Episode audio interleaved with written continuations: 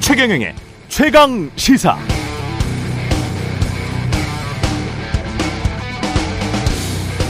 학교에서 의문의 유골이 발견됩니다. 아, 두개골에 금이가 있고 갈비뼈에 총알이 박혀 있었습니다. 아, 의심스러운 유골은 모두 49가 넘었습니다. 언론에 이 소식이 크게 보도됩니다. 도대체 이 학교에 무슨 일이 있었길래 사람의 유골이 잇따라 발견되는 것인가? 아, 시민들은 의아해합니다. 그때 그 뉴스를 우연히 접한 어떤 사람들은 자신의 끔찍했던 소년 시절을 떠올립니다. 아, 미국 플로리다주의 한 소년원의 실제 이야기를 모티브로 삼고 있는 미국 소설 니클의 소년들 예 미국 소설입니다. 여기 서사 일부를 제가 잠깐 요약했습니다. 이 소설은 2020년 퓰리처상을 받았습니다. 이틀 전이었죠. 어, 경기도 안산시 단원구 선감동에서는 여러 개의 사람 치아가 발굴됐습니다. 10대 청소년의 것으로 보입니다. 아, 유해는 더 있을 것 같습니다. 159가 있을 거라는 추정도 나오고 있습니다. 음, 이곳 성감동에는 선감학원이라는 이름의 수용시설이 있었습니다. 아, 불황아를 교화한다는 명목하에 40년 동안 4,600명의 아이들이 여기에 수용됐습니다. 이제는 할아버지가 된 생존 피해자는 자신의 소년 시절을 이렇게 회고했습니다. 지옥이 있다면 바로 거기가 아닐까 생각한다. 니클의 소년들, 그리고 선감학원의 소년들. 소년들의 그 시절은 서로 많이 닮아 있는 것 같습니다.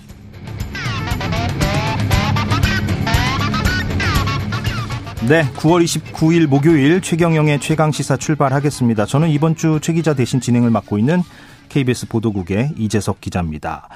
아, 최강 시사 유튜브에서 검색하시면 실시간으로 방송을 보실 수가 있습니다. 문자 참여도 되고요. 짧은 문자 50원, 긴 문자 100원이 드는 샵 9730. 예, 여기로 보내주시면 됩니다. 유튜브에서 의견 보내주셔도 되고요. 무료 콩 어플도 있다는 거 알고 계시죠? 자, 오늘 최강 시사. 아, 대통령 비속어 논란 뭐 계속해서 뭐 공방이 계속되고 있고요. 어제 저희가 언론노조 MBC 본부의 입장을 들어봤으니까 오늘은 국민의힘의 입장을 들어보도록 하겠습니다.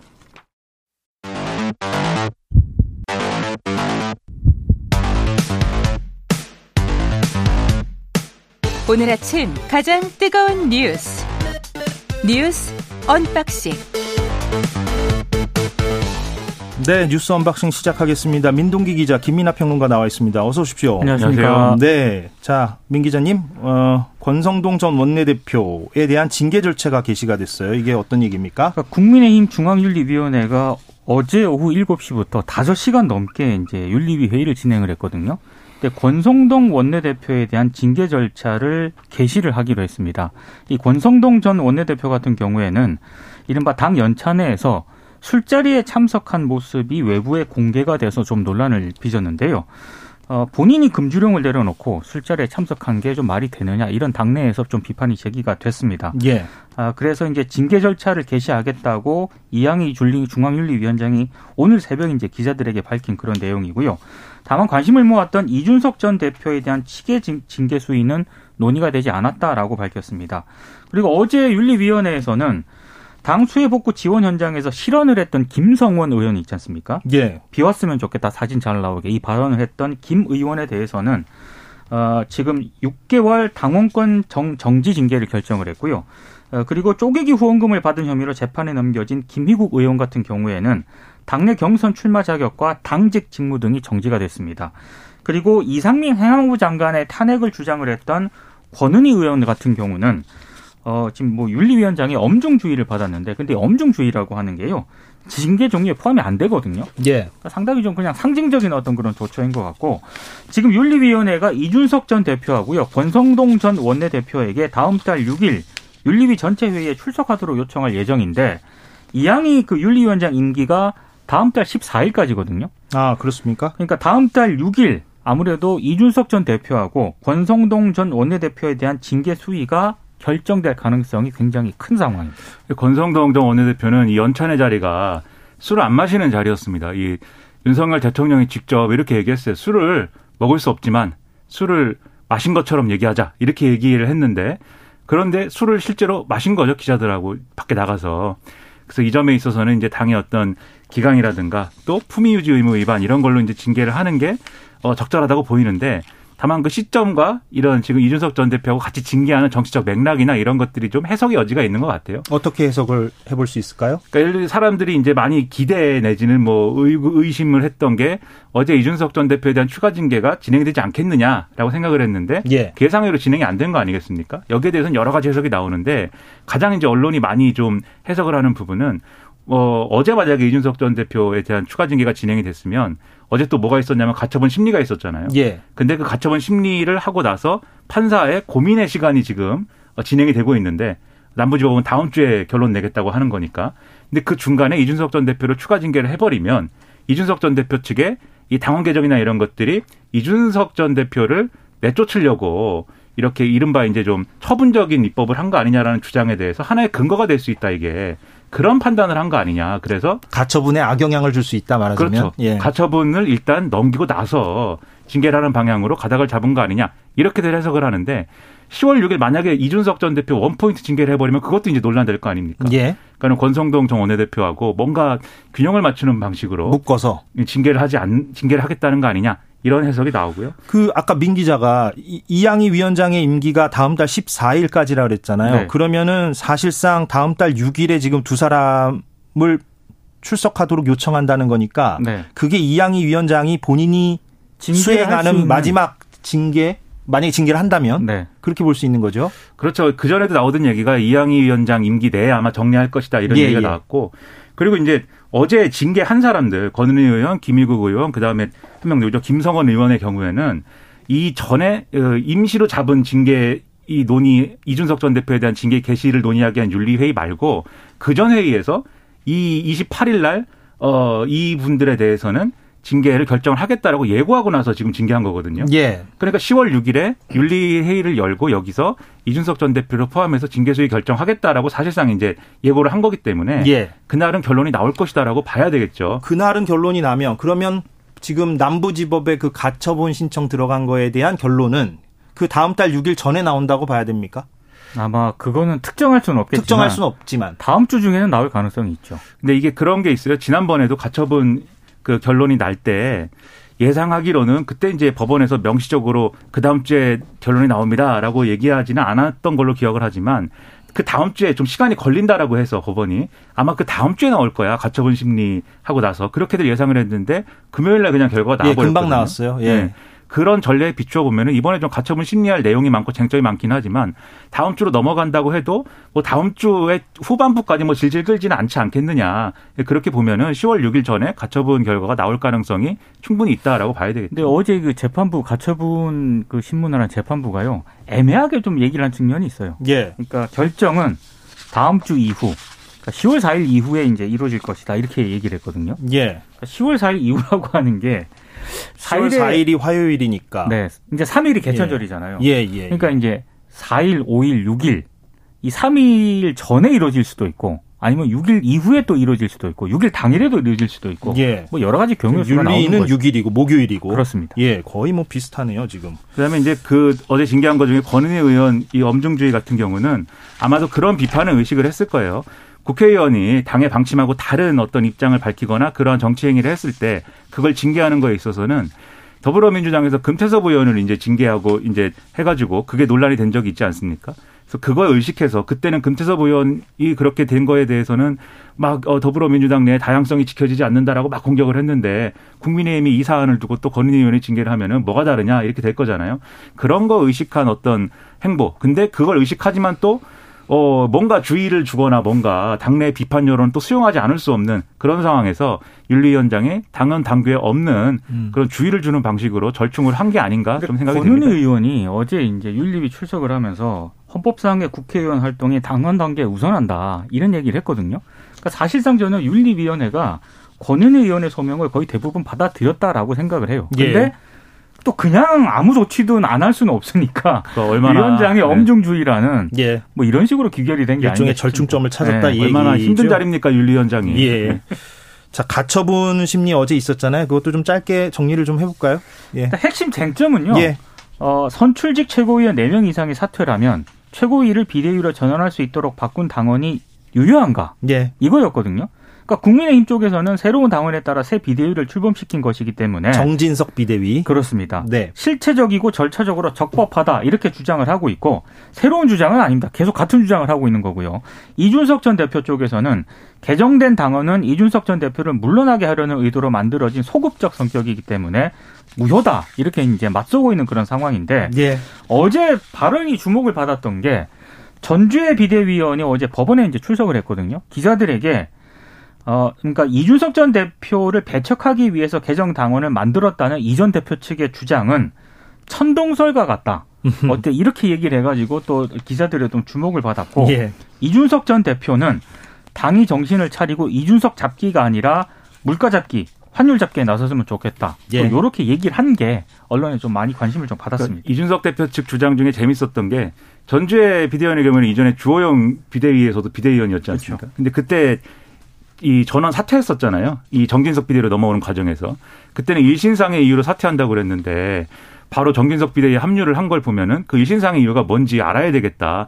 일신상의 이유가 그 다수가 같은 날에 공통으로 일신상의 이유가 발생했다고 지금 돼 있는데 그게 뭐냐라고 물어봤는데 여기에 대해서 이제 답을 할 수가 없겠죠. 일신상의 이유라는 게 뭐 예를 들면 우리가 몸이 아프다거나 뭐 어 뭐 일이 있다거나 이런 거여야 되는데 예. 상식적으로는 바로 비대위를 비대위 합류를 했으니까 뭐 그런 것도 아니고 사실상 그냥 그만둬야 돼서 그만뒀다 이거 이외에는 설명할 길이 없기 때문에 이런 것도 뭔가 아 인위적으로 뭔가 비대위 상황을 비대위에 해당하는 상황을 만들기 위해서 이런 것도 자기적으로 한 거 아니냐라는 게 이준석 대표 측 주장인데 이게 사실 어떻게 보면은 뭐 그렇게 중요한 어떤 문제는 아니지 않습니까? 그런데 이런 문제까지도 다 이렇게 어떤 공방의 대상이 되고 있어서 상당히 치열하다는 겁니다. 이번에 결론이 나오면 사실상 또 가처분으로 뭐 다툴 일은 현실적으로 좀 없어 보이기도 하고 한번 보겠습니다. 예, 예. 근데 이제 만약에 6일날 징계를 하는 경우에 이준석 전 대표 또 가처분 할 아, 겁니다. 징계 무효. 예, 네, 예. 그렇죠. 예. 그건 뭐 가처분 공화국이 되고 예, 있습니다. 예, 뭐 그건 또 별도니까 예, 알겠습니다. 한번 지켜보는 걸로 하고 국민의힘 의원들이 어제 MBC를 항의 방문했어요. 어제 이제 이 입구가 봉쇄가 됐거든요. 어, 경찰이 이제 좀 현장에 있었는데 그래서 국민의힘 의원들이 그 MBC 건물 앞에서 건물 안으로는 못 들어갔죠. 못 들어갔습니다. 예. 구성원들이 일단 막고 있어가지고요. 그 MBC는 사과하라. 그리고 박성재 사장 사퇴 이런 고호를 외쳤고 또 MBC 내부에서도 구성원들이 또 손팻말을 들고요. 습관적인 항의 방문, 언론 탓하지 말고 확인부터 하라. 그리고 돌아가서 일 좀 하라. 뭐 이렇게 응수를 하기도 했습니다. 근데 국민의힘 의원들 같은 경우에는 이 어, 권성동 전 원내대표만 하더라도요. MBC가 자막을 조작을 해서 대통령 발언을 왜곡하고 국민을 속였다. 대국민 보이스피싱이다라고 주장을 하면서 MBC 민영화 논의를 진지하게 시작해야 한다라고 얘기를 했습니다. 그리고 오늘 뭐 중앙일보 일부 그 칼럼을 보니까 예. 또 MBC 민영화 얘기를 하고 있더라고요. 그러니까 상당히 좀 이게 또 일부 언론을 중심으로 좀 제기가 되는 그런 이슈인 것 같고 어, 아무튼 국민의힘이 MBC에 대한 공제 수위를 단계적으로 높여나갈 것으로 일단 예상이 되고 있습니다. 예. 오늘 MBC를 어, 명예훼손 위- 위반으로 대검찰청에 고발할 예정이라고 하는데요. 대상이 박성재 사장, 보도국장, 디지털 뉴스 국장 등이라고 밝히고 있습니다. 예. 네, MBC 민영화는 그 얘기하면은 지금 경영진은 좋아할 수도 있어요. 제 생각에는 그러니까 좋아한다기보다는 찬성 의견입니다라고 할 사람도 내부에 있을 수 있다. 어떤 측면에서 그렇습니까? 그러니까 민영화라는 게 이게 복- 이 MBC 민영화는 오래된 쟁점이거든요. 예, 오래된 지금 이제 쟁점이죠. 공영방송이 처음부터 공영방송이었던 것은 아닌데 중간에 여러 가지 정치적인 어떤 굴곡을 겪으면서 이렇게 된 거에 대해서 민영화를 했으면 좋겠다는 의견이 내부에 정파로 이렇게 나눠져 있는 상황은 아니에요. 민영화 필요하다고 주장하는 이런 사람들도 있기 때문에 이건 별도의 논의가 필요한 것 같고 바람직하냐 글로 가야 되냐 이거에 대해서는 좀 문제라고 생각되는 거는 국민의힘 의원들이 어쨌든 이렇게 항의성 방문을 할 수 있다고 보는데 이 한 차례로 뭐 그냥 끝나는 캠페인성이냐 그렇지가 않고 앞으로 계속 갈 수밖에 없는 우리가 다자성어 기호지세, 호랑이 등에 올라탄 국면이 돼버렸다는 겁니다. 아마 돌아가고 싶어도 이제 못 돌아가요. 왜냐하면 국정감사에 다 불러야 되지 않습니까? MBC 사람들을. MBC 관계자들을 불러가지고 왜 그랬냐 물어봐야 되고 그 다음에 상임위에서 또 공영방송 지배구조 개선이라든가 이런 법 제도 논의할 때도 MBC 얘기를 또 계속 할 거예요 아마. 그렇게 되면은 이게 거의 MBC 이, 이걸 가지고 이 쟁점을 가지고 계속 끌고 가야 되는데 그 과연 국민의힘에 도움이 되는 일이고 여론에 좋게 반영되는 일이냐에 대해서는 내부에서도 고민이 상당히 클 건데 예. 결국 이 문제에 대해서는 대통령실이 좀 방향을 바꿔주거나 해야 되는데 그럴 기미가 전혀 없어서 국민의힘으로서는 이중적인 고민에 좀 빠져 있지 않을까 생각이 됩니다. 동아일보의 김순덕 논설위원이라고 있는데요. 오늘 칼럼을 썼던데 대기자. 예. 네, 대기자인데 네. 어, 그 법적 대응하는 거 있지 않습니까? 하지 말라고 조언을 하고 있더라고요. 예. 다 대법원, 대법원에서 네. 다 무죄로 판결이 난다. 보수 언론에서도 그렇습니다. 예, 그렇게 예. 조언을 했다는 거고 알겠습니다. 예. 이재명 대표가 어제 어, 교섭 단체 대표 연설을 국회에서 했어요. 짧게 좀 짚어볼까요? 그러니까 기본 사회를 의제로 제시한 게 눈길을 끌었고요. 그리고 현행 대통령 5년 단임제를 4년 중임제로 바꾸는 개헌을 추진하자 이렇게 얘기를 하면서 예. 뭐 대선 결선 투표 도입이라든가 국무총리 국회 추천제, 감사원 국회 이관 등도 새 헌법에 담자 이렇게 제안을 했습니다. 예. 아, 그리고 윤석열 정부의 이른바 시행령 통치, 외교 참사도 강도 높게 비판을 하면서 특히 외교 참사의 책임을 분명히 묻겠다 이런 점을 좀 언급을 했습니다. 오늘 이과 관련해서는 2부와 3부에서도 저희가 또 얘기를 깊숙하게 할 예정입니다. 예. 외교 참사를 거론했기 때문에 부분을 네, 아무래도 이제 어, 박준희 외교부 장관 해임 건의안 뭐 이렇게 제출하는 거에 대해서 할 거냐 이 문제가 쟁점이 앞으로 될 건데 어제 국민의힘 주호영 원내대표가 어, 김진표 국회의장을 만나서 상정을 자제해달라고 요구를 했거든요. 근데 민주당은 이거는 이 국회의장의 재량이 아니다라고 얘기를 하고 있습니다. 24시간 이후 72시간 내 표결하게 돼 있기 때문에 예. 그냥 표결은 진행을 해야 된다. 오늘 한다는 거죠. 그렇죠. 그래서 예. 오늘 이제 단독으로 처리할 것이냐가 상당히 이제 여러 가지 쟁점이 될 것 같고 그다음에 재밌는 장면이 이재명 대표 이 연설하는데 어 그 국회의원 소환제라든가 이렇게 뭔가 국회의원 특권을 내려놔야 된다 이런 얘기를 하니까 국민의힘 의원들이 막 박수를 쳤습니다. 그래서 이것을 이제 선한 눈으로 보는 분들은 아 저런 정치개혁 이슈에 대해서는 국민의힘 의원들도 동의를 하고 공감을 하는구나 이렇게 봤지만 그런 맥락은 아니었죠. 저처럼 예. 이제 꼬인 사람들은 아 이재명 대표의 방탄 논란 이런 것을 강조하고 싶은 마음에 좀 비꼬는 의미로 박수를 쳤구나 이렇게 생각을 했는데 뭐 판단은 청취자의 몫이 아닐까 싶습니다. 후자의 맥락으로 박수를 쳤다고 너무 꼬여 있는 것. 같아요. 네? 이재석 기자님은 네, 역시 기자들이 조금 꼬여 있어요. 이거 어쩔 수 없는 부분이 있습니다. 예. 북한이 탄도미사일을 쐈고 또 한미일 연합훈련도 논란이 되고 있고 예 이게 어떤 내용인지 정리를 좀 해볼까요? 그러니까 동해상에서 실시되고 있는 미국의 핵 추진 항공모함을 포함한 이른바 그 한미 해군의 대규모 연합훈련이 지금 진행이 되고 있잖아요. 예. 이걸 겨냥을 해서 북한이 탄도 탄도미사일 단거리입니다. 두 발을 예. 발사했다는 게 언론들의 대략적인 해석이고요. 여기에 또 해리스 미국 부통령이 오늘 방한하거든요. 예. 이것도 겨냥을 했다 이런 좀 해석을 하고 있습니다. 윤석열 대통령을 오늘 만나죠. 그렇습니다. 그리고 국정원이 어제 또 이 국회 정보위에서 그 현안 브리핑을 했는데요. 예. 북한이 7차 핵실험을 한다면 10월 16일 중국 공산당 제20차 당대회 그리고 11월 7일 미국 중간선거 사이에 할 가능성이 높다라고 브리핑을 했습니다. 예, 여기 출연했던 그 박지원 전 국정원장도 그렇게 내다봤었는데 물론 그렇습니다. 그렇게 실험을 하기를 우리가 원하는 건 아닙니다만 뭐 그럴 가능성이 높기 때문에 국정원이 예, 예. 그렇게 현안 브리핑을 한 것 같고요. 그리고 해리스 부통령이 오늘 방한을 하는데 그냥 짧게 방한을 하거든요. 예, 그래서 뭐 아베 국장 때문에 온 거잖아요, 그렇습니다. 일본에. 예. 그래서 뭐 한미 간의 깊은 현안들에 대해서 논의를 제대로 할 수 있을까 이 부분에 대해서는 조금 상황을 봐야 될 것 같습니다. 예. 해리스 부통령은 아마 전기차 보조금 이 인플레이션 감축법 문제에 대해서 윤석열 대통령이 뭔가 얘기를 하고 이러고 싶을 것인데 어 해리스 부통령이 일본에서 이제 한덕수 총리랑 나눈 대화나 이런 걸 보면은 어 미국 내에서의 전기차 생, 이 한국 기업의 전기차 생산이 2024년부터 어쨌든 되는데 현대차의 공장이 돌아가면 그 전까지의 이제 공백기에 대해서 뭔가 우려하는 점을 잘 알고 있다 이렇게 얘기를 했거든요. 근데 그와 관련된 이 백악관의 고위 당국자들의 어떤 예, 발언이나 이런 거 언론 보도를 통해서 보면은 한국의 얘기를 우린 잘 들었다. 그런데 거기에 대해서 해법을 뭐 지금 마련하거나 할 수 있는 그런 상황은 아니다라는 취지로 보여요. 예. 그럼 오늘 해리스 부통령이 윤석열 대통령과 만나가지고 뭔가 약속을 해주기는 어려운 조건이면 변하지 않았을 것 같고요. 오히려 이제 해리스 부통령이 만나면 그쪽도 뭔가 우리한테 요구할 것들을 준비해 오지 않았겠습니까? 이게 아마 최근에 논란이 되고 있는 대만의 유사시에 중국이 뭐 이렇게 군사행동을 하거나 할 때 거기에 대해서 이제 도움을 준다든지 이런 것들을 요구할 가능성이 있다 이런 전망도 나오고 있는데 예. 이건 또 우리 국익하고 상당히 연결되어 있는 문제라서 좀 상당히 주목이 또 되거든요. 그와 관련해서 이제 윤석열 대통령은 엊그저께 CNN과의 인터뷰에서 사실상 전략적으로 모호하게 얘기한 바는 있어요. 그렇죠. 예. 대만이 예. 침공을 하면은 북한이 이제 행동을 하게 될 텐데 거기에 대해서는 우리가 대응할 수 있다라는 음, 취지인데 그러니까 살짝 빠져나가는 답변이죠. 예. 그렇죠. 좀 난감한 국면인데 아무튼 잘 돌파해야 되겠고 해리스 부통령이 만약에 대만 문제를 지나가도록 지나가는 차원에서 살짝이라도 명시적으로 언급을 하게 되면 예. 또윤 대통령 입장에서는 대답을 해야 되는 상황이잖아요. 예, 예. 이게 상당히 좀 고민이 많이 그러니까 이게 필요한 대목인 것 같아요. 외교, 안보, 경제 상당히 지금 어려운 국면이에요. 지금 핵실험 말씀하셨지만 중국 시진핑 3년임 후에 그리고 미 중간 선거 전에. 하기 전에 한다는 것이고 어제 국정원 보고 내용은 풍계리 3번 3번 갱도가 다 복구가 됐다는 거잖아요. 예. 이 핵실험까지 예정돼 있고 지금 또 군사 훈련은 한미일이 연합해 가지고 해상에서 하는 것이 진행이 되고 있고 일본이 참여하는 거에 대한 논란도 있고 그렇죠. 지금. 네. 여기에 반발해서 미사일을 쏘고 뭐 이런 국면이어서 당분간 이 리스크는 계속될 것 같습니다. 알겠습니다. 오늘 뉴스 언박싱은 여기서 마무리를 하겠습니다. 민동기 기자 김민아 평론가였습니다. 고맙습니다. 고맙습니다. 고맙습니다. 네, 최경영의 최강 시사 지금 듣고 계신 시각은 7시 40분입니다. 오늘 하루 이슈의 중심. 당신의 아침을 책임지는 직격 인터뷰. 여러분은 지금 KBS 1라디오 최경영의 최강 시사와 함께하고 계십니다.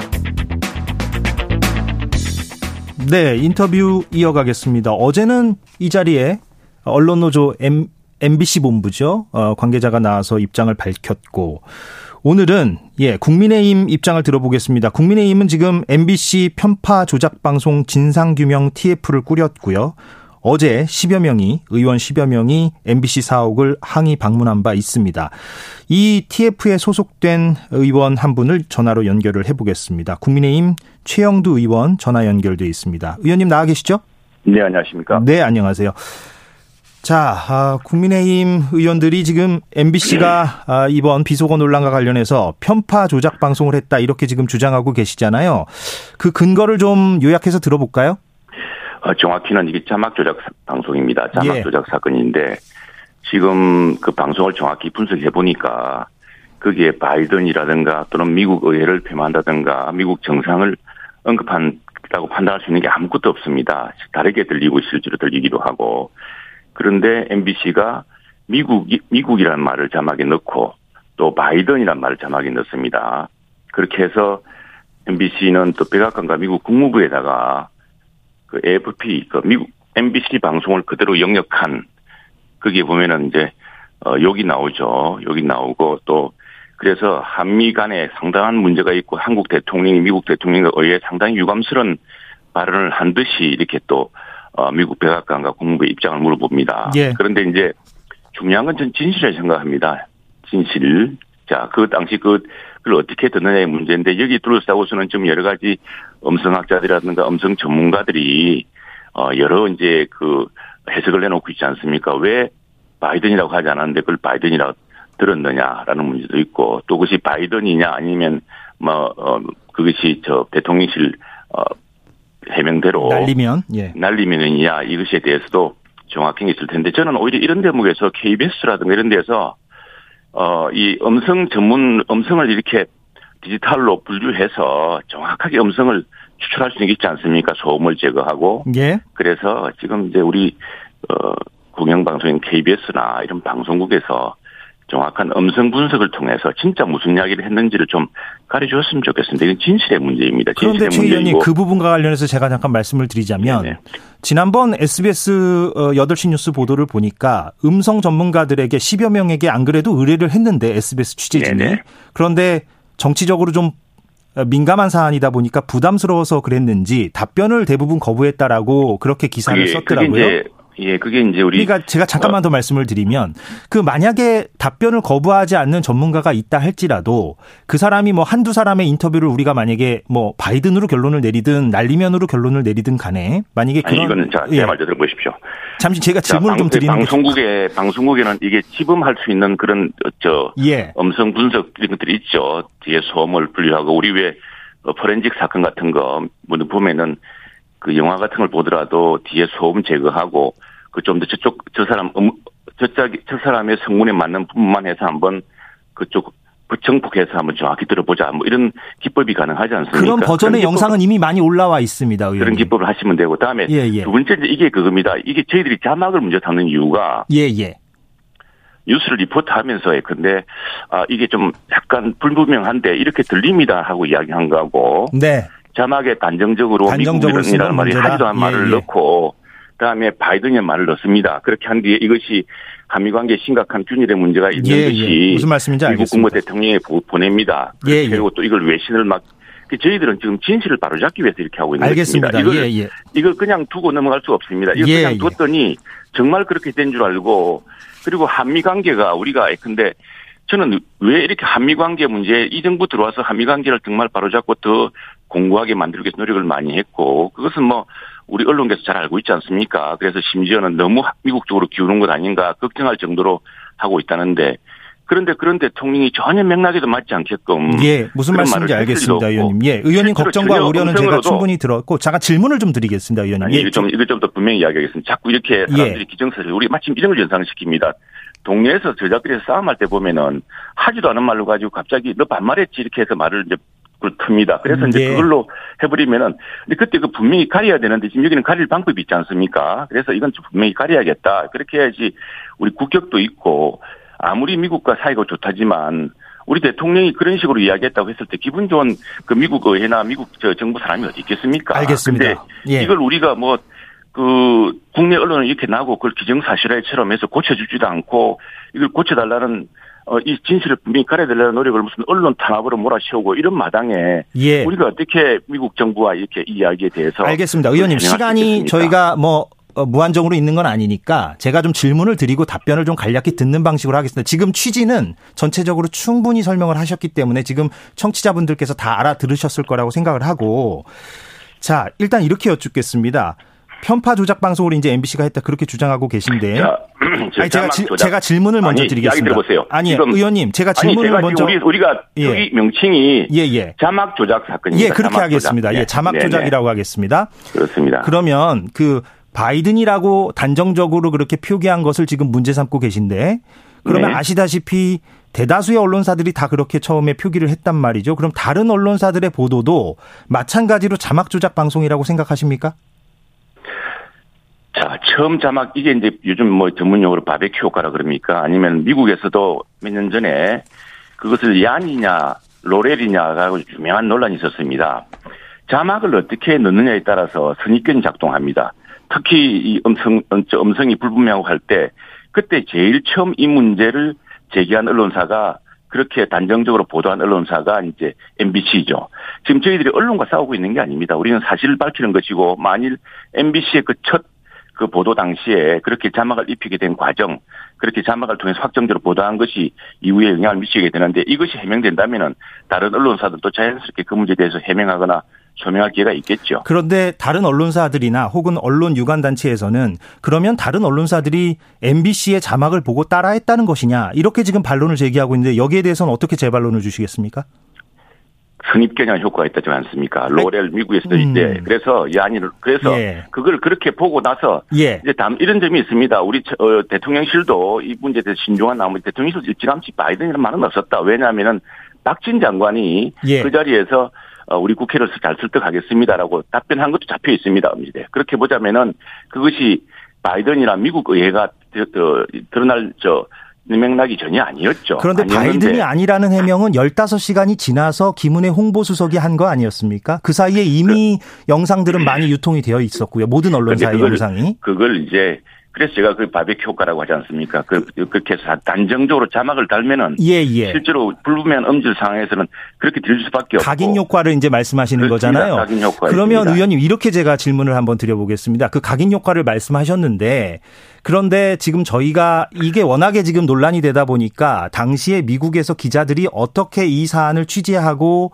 어, 이야기를 했는가를 저희가 팩트 체크를 많이 했거든요. 저희뿐만 아니라 다른 언론사들도 많이 했는데 그 결과 MBC가 영상을 최초에 올리기 전에 이미 상당수의 기자들도 자. 그것을 바이든으로 인식을 했었다고 얘기를 하거든요. 그러니까 각인 효과가 발생하기 전에 이미 그 해당 기자들이 그 어, 단어를 바이든으로 인식했었다. 이런 말들을 지금 하고 있는데 자, 그럼 그- 각인 그 효과가 과정도- 있었을까요? 그 과정도 아니 그 과정도 잘 들어봐야 되겠습니다. 예, 저도 저도 그날 오전인가 막 그 민주당에서 이제 원내대표가 이 사안을 가지고서 뭐 국격을 훼손했다 하면서 공개적으로 발언하지 않, 발표하지 않습니까? 발표할 당시에 그 돌아다니는 이른바 카카오톡을 봤는데 받은 글에서 봤, 그걸 봤는데 예. 거기도 보면 이렇게 돼 있어 이런 식입니다. 뭐 대- 윤 대통령이 크게 사고 쳤다. 미국 대통령과 의회를 욕했다.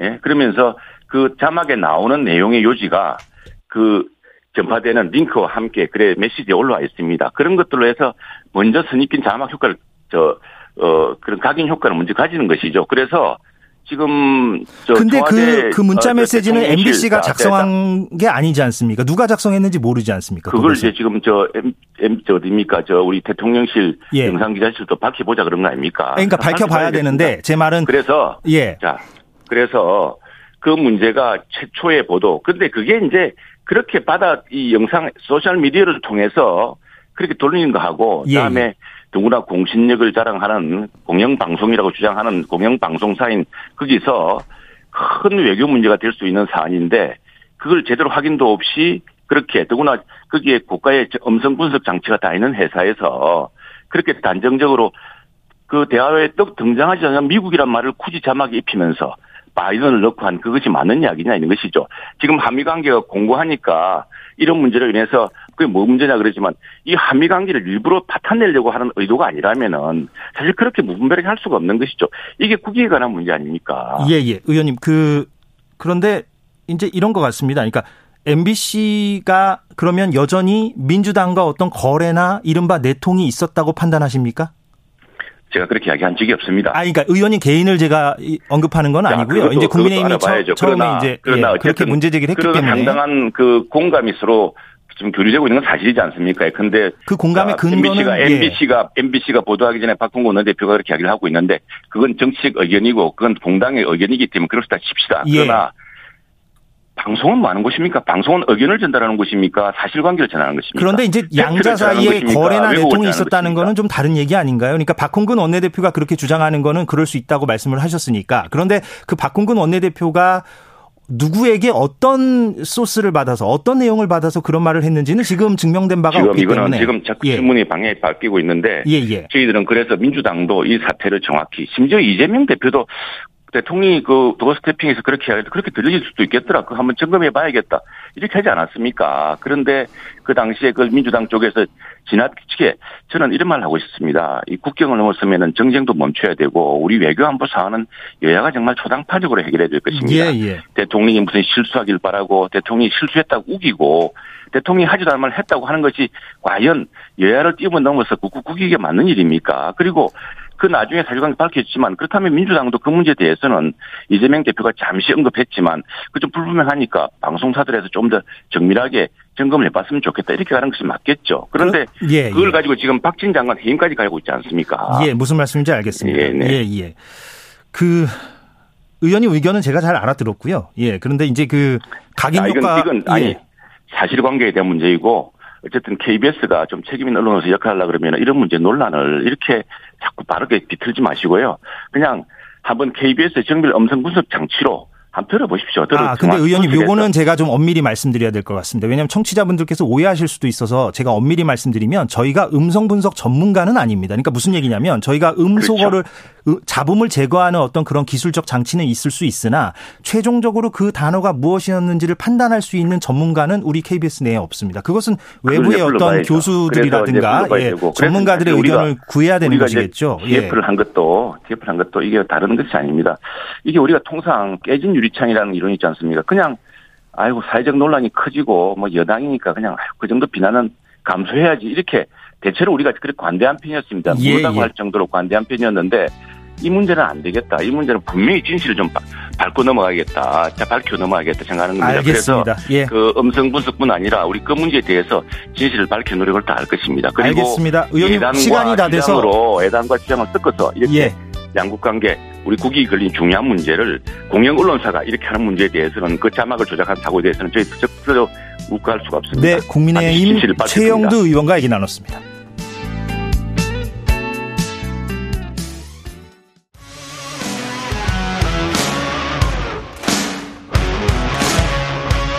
오늘 하루 이슈의 중심 최경영의 최강 시사. 네, 최경영의 최강 시사 듣고 계십니다. 저는 이번 주 대신 진행을 맡고 있는 보도국의 이재석 기자입니다. 주말 9시 뉴스 진행을 하고 있습니다. 자, 이번 코너는 저희가 좀 이름을 붙여봤어요. 예, 특별 대담 K 정치를 논하다. 좀 너무 거창한가요? 예, 그럴 수도 있겠습니다. 그 워낙에 시사 프로그램들이 라디오도 그렇고 TV도 그렇고 많잖아요. 그래서 하루하루 쏟아지는 온갖 뉴스들에 대해서 그 소소한 품평들이 막 쏟아지고 있습니다. 날마다 그렇습니다. 근데 저희는 조금 오늘 제작진이 나무보다는 좀 숲을 보는 시간을 마련해 보자. 예, 이런 기획 의도를 가지고 두 분을 모셨습니다. 예, 이 두 분은 어, 숲을 보시는 분들입니다. 예. 박원석 정의당 전 의원 나오셨습니다. 안녕하십니까? 네, 안녕하십니까? 예. 그리고 어, 민 컨설팅의 박선민 대표 나오셨습니다. 네, 안녕하세요. 예, 박 대표님은 뭐 워낙에 KBS랑 자주 예, 방송을 하시죠. 자, 그래서 오늘 어 뭐 현안에 대한 얘기를 뭐 안 할 수는 없고요, 아예. 예. 뭐뭐 뭐 당연히 현안 얘기를 해야죠. 현안 얘기를 해야 되는데 그 현안 얘기를 하면서 동시에 조금 어 뭐랄까요? 그러니까 양 정당의 지금 현 상황 그리고 대통령의 어떤 전반적인 지지율이라든가 앞으로의 전망이라든가 이런 것들 그리고 또 좀 말미에는 어제 이재명 대표도 개헌 얘기를 했는데 과연 이 개헌이 현실 가능성이 있는가? 개헌이 되려면 어떤 조건들이 좀 이렇게 갖춰져야 하는가 뭐 이런 얘기들도 좀 한번 오늘 두 분하고 해보려고 합니다. 그래서 좀 단락을 제가 좀 구분을 해봤어요. 먼저 대통령하고 여당 얘기를 좀 먼저 하다가 민주당 얘기를 하고 그 다음에 이제 뭐 개헌이라든가 다당제 얘기라든가 이런 얘기를 좀 해보려고 합니다. 자, 비속어 논란 지금 연일 공방이 뜨거운데 일단은 이게 뭐 바이든이 맞냐 날리면이 맞냐 이런 얘기를 지금 여기서 할 생각은 없고요. 예. 그런 생각을 갖고 있지는 않고 전반적으로 이게 대통령이나 지금 국민의힘에 어떤 영향을 줄까? 예, 그리고 그들이 지금 취하고 있는 노선이 좀 뭐랄까요? 좀 효과적인가? 이런 얘기를 좀 해보고 싶은데 먼저 예, 박전 의원께서 말씀을 좀 주신다면 어떻습니까? 근데 상식적으로 생각해 보면 좋지 않죠. 지금 대통령실이나 여당이 대응하는 뭐 기조랄까요? 이런 게 그럼에도 불구하고 왜 저렇게 대응을 할까? 저도 참 고민스러운데 이게 이제 최초의 보도가 나온 이후에 대통령실 공식 해명이 나오는데 시간이 상당히 걸렸어요. 뭐 열세 시간 열다섯 시간 근데 그 사이에 이제 대책 논의를 아마 했을 가능성이 높은데 상식적으로 참모라면 이런 방식의 대응을 건의하진 않았을 겁니다. 예. 어쨌든 굉장히 엄중한 정상외교 자리에서 대통령이 부적절하고 부주의한 언사를 한 건데 그냥 그 부적절하고 부주의했다는 걸 인정하고 또 유감 표명하고 넘어가면 그걸로 끝인데 왜 이렇게까지 할까? 결국 저는 첫 번째로는 대통령의 의지다. 이렇게 대응하는 게 예. 이렇게밖에 생각이 안 되고요. 음, 그 다음으로는 이분이 이제 검사 출신이시잖아요. 제가 눈여겨본 건 대통령실의 해명 중에 그 열세 시간 동안 음성 전문가를 찾아서 자문을 구했다. 예, 음성을 예. 분석을 했는데 예. 그렇게 얘기한 적이 없다. 근데 그걸 음성 전문가를 왜 부르죠? 그냥 말씀하신 분한테 물어보면 되지. 근데 저는 이게 검찰이 전형적으로 증거를 만드는 방식이라고 생각해요. 이상이 없다. 그리고 증거를 정리하는 방식인 거죠. 그리고 대통령 다음날 브리핑을 보면 어, 진상을 먼저 확인한 다음에 나머지 문제는 다 다음으로 밀어놨어요. 결국에 어, 이게 이제 이 MBC가 이른바 자막을 통해서 바이든 혹은 뭐 괄호치고 미국 이렇게 한 걸 지금 자막 조작이라고 얘기를 하고 있지 않습니까? 그거에 법적 시비를 가리겠다. 나가서 그게 어, 엠바고를 깨고 또 보도도 나가기 전에 온라인상에 어디선가 유출이 돼서 돈 그거에 대한 이제 이 진상을 가리겠다. 이 의지를 지금 보인 거거든요. 예. 저는 일종의 어떤 새로운 형태의 공안 통치, 새로운 형태의 권위주의의 시작이 아닌가 이런 생각이 들고요. 이게 이제 공안 통치나 권위주의의 특징이 특히 권위주의의 특징이 뭐냐면 비판자와 공존하지 않는 거예요. 근데 저는 윤석열 대통령이 당내에서도 그런 모습을 보이고 있고 그리고 국정 운영에서도 그런 모습을 보이는 게 아닌가 대단히 걱정스럽고요.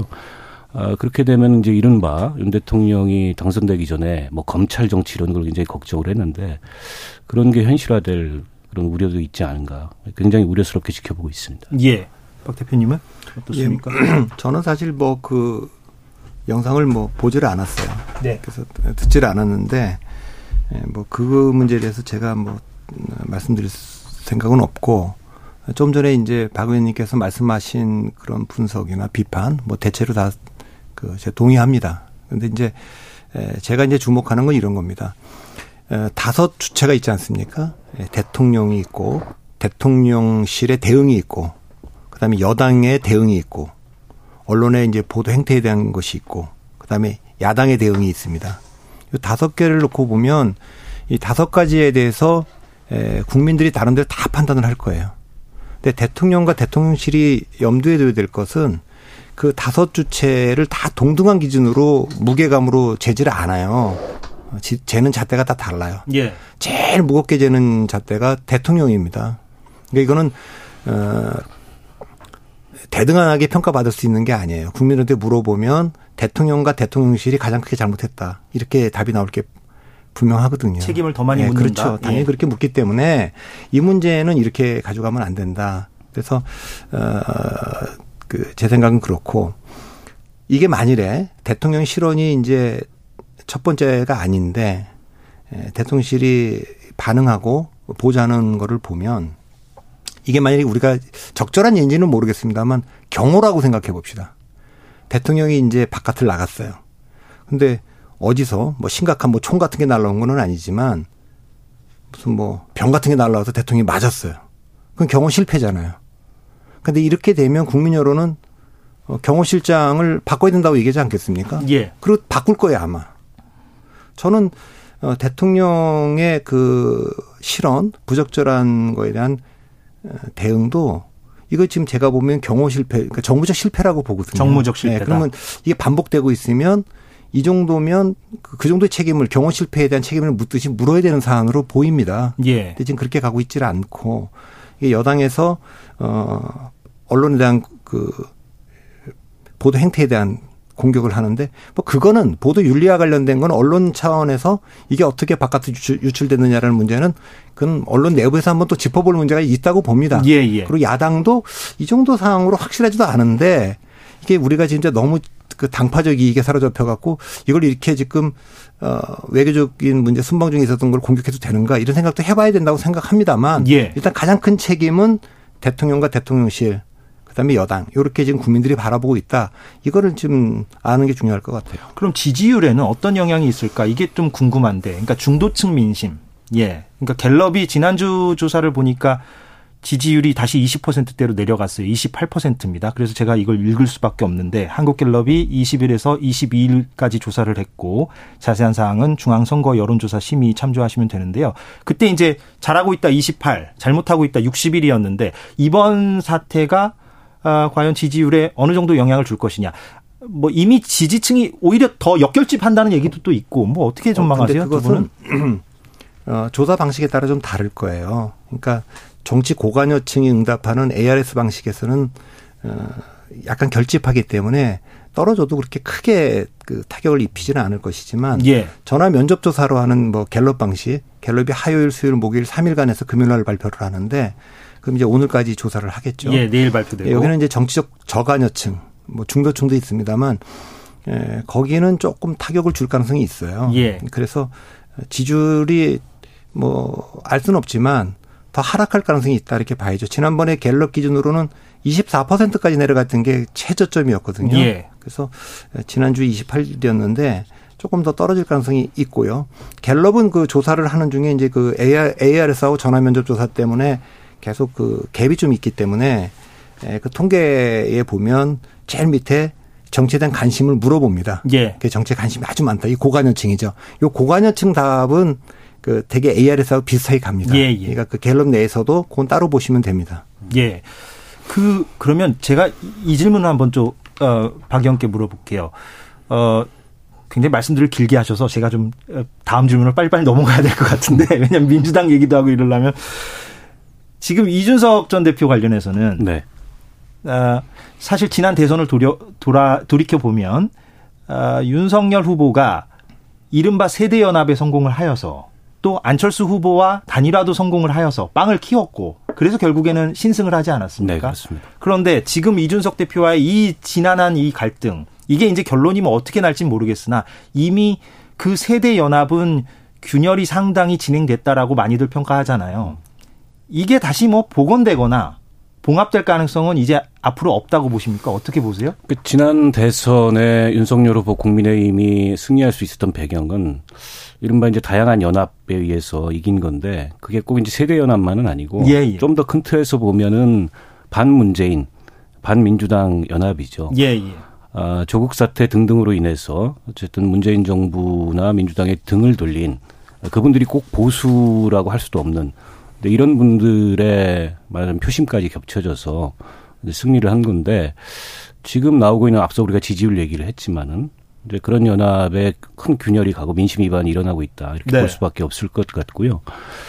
특히 이준석 대표 그 사건과 관련해서는 누구한테 정당성이 있냐 이런 차원을 떠나서 보자면 이게 이제 보수의 분화로 나타날 거냐. 제가 관심을 가지고 지켜보고 있는 대목은 음. 특히 이제 신구 간의 분화. 예. 그리고 과거에 어떻게 보면은 좀 낡은 이 자유주의 관념과 또 새로운 자유주의 관념의 분화. 이게 일어날 거냐. 이런 차원에서 지켜보고 있는데 그 분화라 하면 가령 창당까지도 뭐 창당이 아니더라도 예. 그게 당장 창당으로 나타나지 않더라도 어쨌든 지금 대한민국 이제 보수를 특징 짓는 몇 가지 특징이 있지 않습니까? 지역적으로는 뭐 TK 그리고 이념적으로는 뭐 반공 반복 그리고 경제 경제적인 경제 정책 차원에서는 일종의 이제 시장 방임 뭐 시장 자유 이게 이제 낡은 보수의 관념인데 구보수 예. 이준석 대표가 지난번에 대구에서 기자회견을 할 때 어쨌든 자기가 생각하는 보수 정치의 방향에 대해서 기존 구보수와는 좀 결이 다른 얘기를 했어요. 예. 이제 그런 흐름들이 적극화되면서 보수의 분화로 나타날 거냐 이게 이제 주요한 관측의 포인트인데요. 아직까지 그렇게 나타날지는 장담하기가 어려워요. 그건 예. 이제 뭐 이준석 대표로 이렇게 상징되는 이제 그런 의미 하나의 세력화에 나섰을 때 그런 분화가 이루어질 텐데 이준석 대표 스스로는 자기는 뭐 어쨌든 국민의힘을 떠날 생각이 없고 어, 국민의힘을 지킬 거다 이렇게 얘기를 하고 있기 때문에 이건 좀 더 지켜봐야 될 것 같고 아무튼 당내에 지금 이른바 이준석 이 축출 과정의 문제는 두고두고 국민의힘에 큰 상처를 남길 거고 대한민국 보수에 큰 상처를 남길 거예요. 예. 그 어쨌든 반사적 흐름으로 최근에 차기 당권 여론조사를 보면 유승민 의원에 대한 여론의 지지나 심지어 보수층 여론의 지지마저도 어, 일관되게 지금 높아지고 있거든요. 근데 그에 대해서 윤석열 대통령이나 이른바 윤회, 윤회관이라고 하는 분들은 뭐 별다른 위기감이 없는 것 같아요. 힘으로 누를 수 있다 이거를 예. 이렇게 보는 것 같은데 어, 이게 민심 위반이 당내에서 저렇게 크게 올 때, 내지는 보수층에서 크게 올 때, 사실은 현 정부가 이 국정 운영을 해나갈 그런 동력을 어디서 찾을 수 있을까 그런 점에서 봤을 때 저게 굉장히 큰 위기 의식을 느껴야 되는데 아직까지 그런 위기감을 느끼는 것 같지 않습니다. 그러면 총선이 내후년인데 그 총선을 앞두고 그런 떨어져 나간 중도층 내지는 2030 여기를 다시 이렇게 복원시킬 가능성은 좀 있어 보입니까? 그러니까 그 지금 뭐 선거 많이 남았기 때문에 예, 예. 지금 얘기할 수는 없고, 그러니까 선거가 제로선 게임이거든요. 그 선거의 속성이 그렇기 때문에 단기적으로는 중도와 2030이 지금 떨어져 나가 있는 상황이고 그렇긴 하지만 이 선거 떨어져 나온 사람들이 민주당이나 다른 정당을 찍을 거냐라는 문제는 또 다른 문제이기 때문에 그거는 이제 총선 때 가봐야 알 수 있습니다. 그러니까 상대 평가를 하는 거기 때문에 뭐 선거에서 정당을 찍는 게 좋아해서 찍거나 필요해서 찍거나 상대가 싫어서 찍거나 하는 건 예. 텐데 예. 지금 이제 분명히 윤석열 정부에 실망한 중도층과 2030이 있지만 이 사람들이 총선 때 민주당이 더 나은 대안이야 이렇게 생각할지는 지금은 판단할 수 없습니다. 예. 차기 당 대표는 글쎄요 누가 유력할까요? 예, 윤핵관에서 어, 지지하는 쪽이 아무래도 뭐 유리하다고 봐야 됩니까? 안철수 대 안철수 의원 같은 경우도 지금 뭐 대표에 출마하겠다고 얘기를 하고 있는데 그 가능성은 얼마나 보세요? 뭐 강한 의지를 표명하고 계신 것 같은데요. 당내에서 이렇다 할 이제 안철수 의원으로 가자 이런 흐름은 아직 없는 것 같아요. 그리고 원래 이제 보수 정당 출신이 아니고 지난 대선을 예, 예. 통해서 예. 결합한 거기 때문에 지지 기반이 상대적으로 약하다고 봐야 되고 어, 결국 이제 여론일 텐데 예. 여론에서 안철수 의원이 뭐 이렇게 상당히 경쟁력 있는 모습을 보이지는 못해요. 오히려 지금 유승민 의원이 굉장히 부각되고 예, 예. 있고 저는 그 흐름이 더 커질 가능성이 높다고 봅니다. 음, 지금의 상황을 이대로 가면 때, 예, 이대로 예. 가면 국민의힘 내에서 어, 조금은 좀 이 상황을 합리적으로 보는 분들도 총선 필패 가능성이 굉장히 높다 이런 우려를 갖고 계신 분들이 있거든요. 예. 근데 그런 분들 같은 경우에 전략적 선택을 저는 할 수밖에 없을 거고 마찬가지로 지지층 내에서도 어, 윤석열 정부 이렇게 가면 안 되는데 이런 위기의식을 갖고 있는 지지층들이 대안을 찾아서 결집할 가능성이 일부 있기 때문에 물론 유승민 의원이 출마할지 안 할지 아직 모를 거 예, 모르겠습니다. 예. 그런데다가 여전히 당내의 시선, 특히 이제 TK 쪽의 시선이 냉랭한 건 사실인데 최근에 그런 시선에도 좀 변화가 있는 것 같아요. 그게 워낙 이제 윤석열 대통령이나 윤핵관들이 폭주하고 있기 때문에 나타나고 있는 이제 일종의 반대 현상이거든요. 저는 저 흐름이 커지면 이 당권 경쟁에 있어서 그동안에 상정하지 않았던 변수, 이를테면 비윤이고 어떻게 보면 지난 대선에 치열하게 경쟁했던 그리고 경기지사 선거를 매개로 관계가 굉장히 악화된 예. 아, 유승민 의원이 당대표 후보로 급부상하는 특히 이번에 이제 뭐 욕설, 비문, 저 비속어 파동을 대응하는 모습을 보면서 지금 보수층의 민심도 많이 돌아서고 있거든요. 그런 상황이 나타날 수 있을 것 같습니다. 그거는 뭐 논쟁하는 자리는 아니긴 합니다만 예, 예. 이제 저는 동의가 잘 안 되는데 예, 그 유승민, 이준석 두 분을 이제 당 밖에서 보는 분들은 아 지지율이 1, 2등으로 나오니까 저분들이 유력한 거 아니냐 그렇지만 사실은 이제 그 전당대회 룰이 30% 국민 여론조사로 돼 있지만 국민의힘 지지층들 30%로 이제 제한되어 있고 그다음에 이제 당원들입니다.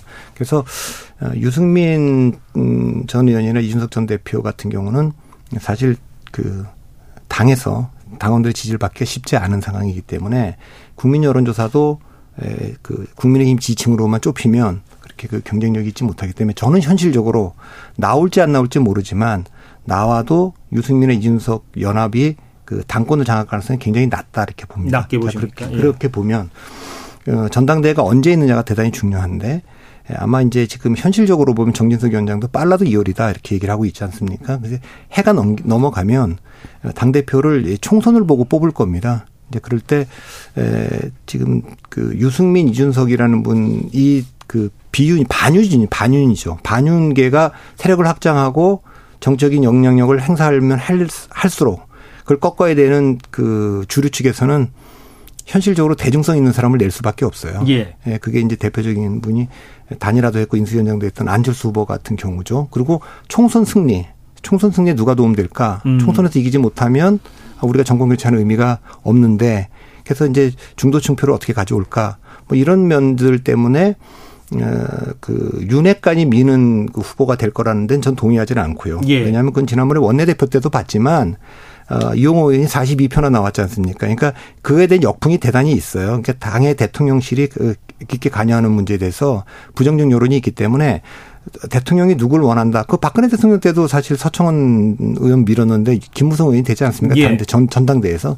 그렇기 때문에 저는 어 아주 그뭐 윤핵관도 아니면서 그다음에 유승민과 이준석을 대체할 수 있으면서 중도층이나 이런 데서 예. 그리고 총선에 승리를 줄 수 있는 어 안철수 카드. 만일에 그렇지 않고 여당에서 고민해 볼 수 있는 거는 뭐 지금 나경원 전 의원이나 아니면은 뭐 장관들 중에 있겠지만 장관들 중에는 두 가지 문제가 있어요. 이게 지금 다시 에 청문회를 또 국무위원을 그만두고 이거 나가게 하면 거쳐야 되는 과정도 있고 예. 그다음에 가장 큰 문제는 장관이 나온다는 건 이건 대통령의 뜻이라고 지금 보는 거거든요. 예. 그러니까 민주당 전당대회 그때도 김부겸 장관 하다가 나올려다 못 나온 것, 그건 누가 봐도 그렇게 해석될 가능성이 있기 때문에 쉽지 않은 문제다. 부담스럽다. 그래서, 예, 부담스럽다. 예. 그래서 저는 여전히 이제 물론 이제 유승민 전 의원의 가능성을 제가 완전 닫아두는 건 아니지만 지금 국민의힘 내부 보수층의 내부 당원들의 그 그걸 봤을 때는 현실적으로는 어렵다 이렇게 봅니다. 3025님이 제가 가장 좋아하는 두 패널이 나오셨네요. 다른 데서 들을 수 없는 숲을 보는 고품격 분석, 귀 쫑긋하며 듣고 있습니다. 이렇게 얘기를 주셨는데요. 잠깐 그 지금 뭐 시간이 예, 아직은 더 남아 있긴 합니다만 조금 속도감을 제가 내보겠습니다. 그 이재명 대표가 어제 국회에서 연설을 했죠. 개헌 부분이 있어요. 잠깐 제작진이 준비해 주시면 그거 듣고 얘기를 좀 해보겠습니다. 그러나 이제 시대는 변했고 국민은 변화를 요구합니다.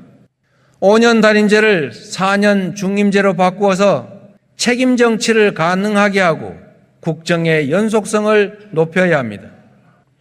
결선 투표의 도입으로 밀실 단일화가 아닌 합법적 정책 연대를 가능하게 해야 합니다. 대통령 임기 중반인 22대 총선이 적기라고 생각됩니다. 올해 정기 국회가 끝난 직후에 국회에 헌법 개정 특위 구성을 제안드립니다.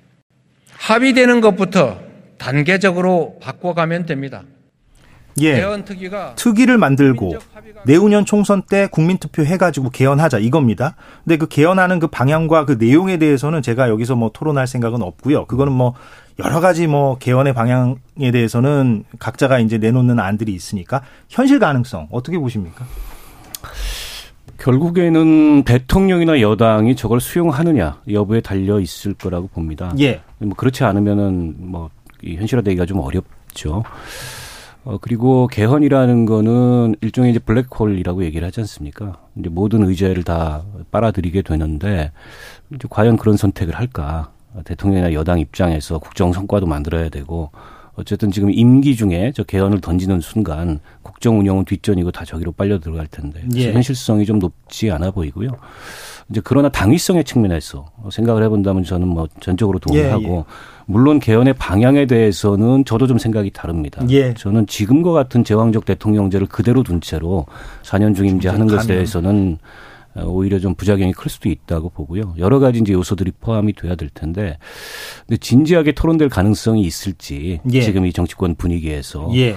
어, 그런 점이 좀 사실은 안타깝죠. 근데 개헌을 고리로 뭔가 윤석열 대통령도 지금 지지율이 낮으니까 뭔가 국면 전환 이런 것들을 해볼 가능성은 전혀 없습니까? 그걸 뭐 장담은 못 하겠는데 저는 예. 현실성이 거의 없다고 봅니다. 두 분 의견이 그러니까 일치하는군요. 예. 어, 그 거의 없다고 보는 건 어저께 이재명 대표의 그 국회 연설에서 개헌을 꺼내는 게 그분께 좀 신뢰되는 얘기인지 모르겠습니다. 어떤 장면이 떠올랐냐면 느닷없이 2016년에 박근혜 대통령이 최순실 사건이라고 하는 게 터지기 바로 직전에 그 전날인가 국회를 방문해서 국회 연설에서 이 개헌을 꺼냈어요. 그러니까 최순실 게이트는 이미 사실은 시작이 됐고 아니, 태블릿 시작, PC가 나오기 예, 예, 그 직전이었죠. 그, 직전이죠. 예, 예, 예, 그러니까 맞습니다. 예. 그 그때 제가 좀 느닷없다는 생각을 했어요. 갑자기 이거를 왜 국회에 와 갖고 던지나 예.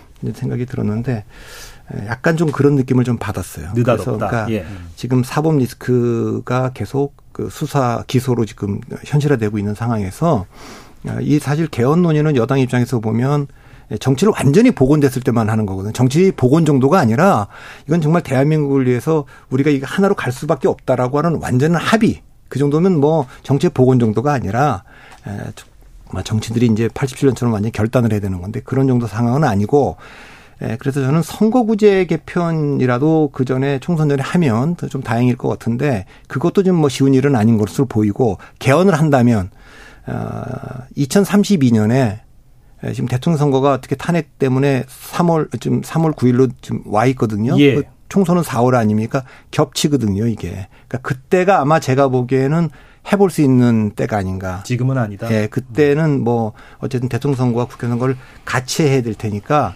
그때는 뭐 될 수 있지만 지금은 저는 아니라고 봅니다. 그럼 개헌까지는 아니더라도 예를 들면 지난 총선 때 이제 비판을 많이 받았던 게 거대 양당의 위성 정당 아니었습니까? 네. 그러면 이번 총선을 앞두고 위성 정당 방지법 정도만이라도 뭔가 만들 수 있을 여지는 없을까요?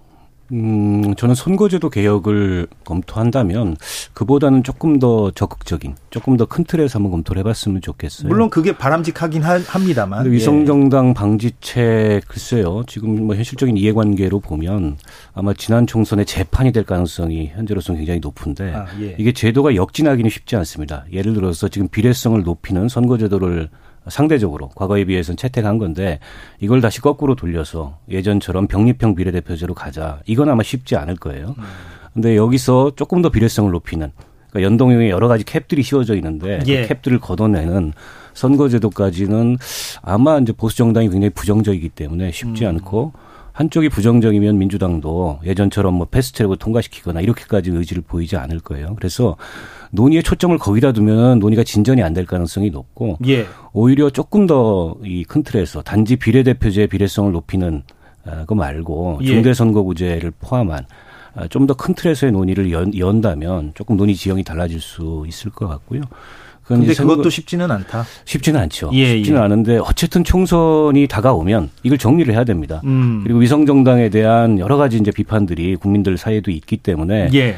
그런 볼성사나운 모습을 또 보여줄 거냐 이런 목소리도 한편에 있지 않습니까? 예. 논의를 하게 될 텐데 선거제도 개혁 논의를 누가 어떻게 이끌고 갈 건가 굉장히 중요해요. 그런 면에서 어제 이재명 대표가 어쨌든 선거제도 개혁의 의지를 표명한 건 좋은데 아직까지는 제가 보기엔 이제 구체성이나 또 과거의 논의에서 좀 진전된 이런 버전을 내놓고 있지는 않은 것 같아요. 예. 그런 점을 조금 어, 더 토론을 해봤으면 좋겠습니다. 민주당 얘기를 조금 해보면 최근에 어, 새로 고침 위원회가 보고서를 낸 게 기사화가 됐습니다. 그러니까 지난 대선에서 패배하고 지방선거에서 패배한 이후에 이제 반성적인 이제 문제 의식을 갖고 그 보고서를 냈는데 이제 핵심은 그거죠. 그러니까 민주당의 지지층을 아무리 끌어모아봤자 40% 언저리에 불과하고 그것이 이제 선거에서는 필패로 이어질 수밖에 없기 때문에 외연 확장을 해야 된다. 외연 확장을 해야 되는데 그럼 우리 우리나라 유권자들의 어떤 어 유형을 좀 분류를 해보자. 그래서 여섯 개로 분류를 하는데 그 가운데 이제 민주당의 어떤 지지층은 그 두 개 정도라고 분류를 하고 나머지 네 개 중에 한두 개를 좀 가져오지 않는 이상 민주당이 승리할 수는 없을 것이다. 이런 판단을 좀 내리고 있어요. 어떻게 보십니까? 민주당이 향후 지금 뭐 이재명 대표의 사법 리스크도 지금 불거지고 있고. 근데 이게 선거제도하고 예. 연동되어 있는 문제인데 예. 전통적으로 모든 정당은 선거 가 끝나고 뭐 집권한 정당도 그렇고 야당도 그렇고 자기 정체성, 자기 정체성에 기반한 정치를 주로 합니다. 그러나 이제 선거가 다가오면 외연 확장을 하는 거죠. 왜냐하면 자기들 정체성만 갖고 어, 못 이기니까. 못 이기니까. 예. 그렇게 해왔던 거죠. 근데 지금 최근의 선거 행태는 이 중도 지향적인 것이 뚜렷이 약화되고 있어요. 음. 그래서 2030이나 중도가 방향, 방향, 그러니까 그 방황하고 있는 상황 아닙니까? 그러니까 자기 정체성의 정치가 강화되고 있는 건 우리만의 문제는 아니고 전 세계적 현상입니다. 예. 그런 게 있는데 그래서 이제 우리가 선거구제 얘기를 하면서 다당제로 가야 된다 얘기를 합니다. 그러니까 국민들에게 선택지를 두 개만 주고 고르라고 하는 건 두 개 안에서도 지금 다 시끄럽지 않습니까? 예. 그러니까 적어도 네 개 정도의 선택지는 줘야 되겠는데 그 방법이 저는 뭐 건역별 비례대표제라든가 뭐 석패율제라든가 연동형에다 캡 씌운다 이런 거는 저는 비례대표제 자체를 반대하는 사람입니다. 그러니까 한국 정치의 가장 큰 비례대표를 반대하는 이유는 두 가지가 있는데 첫째는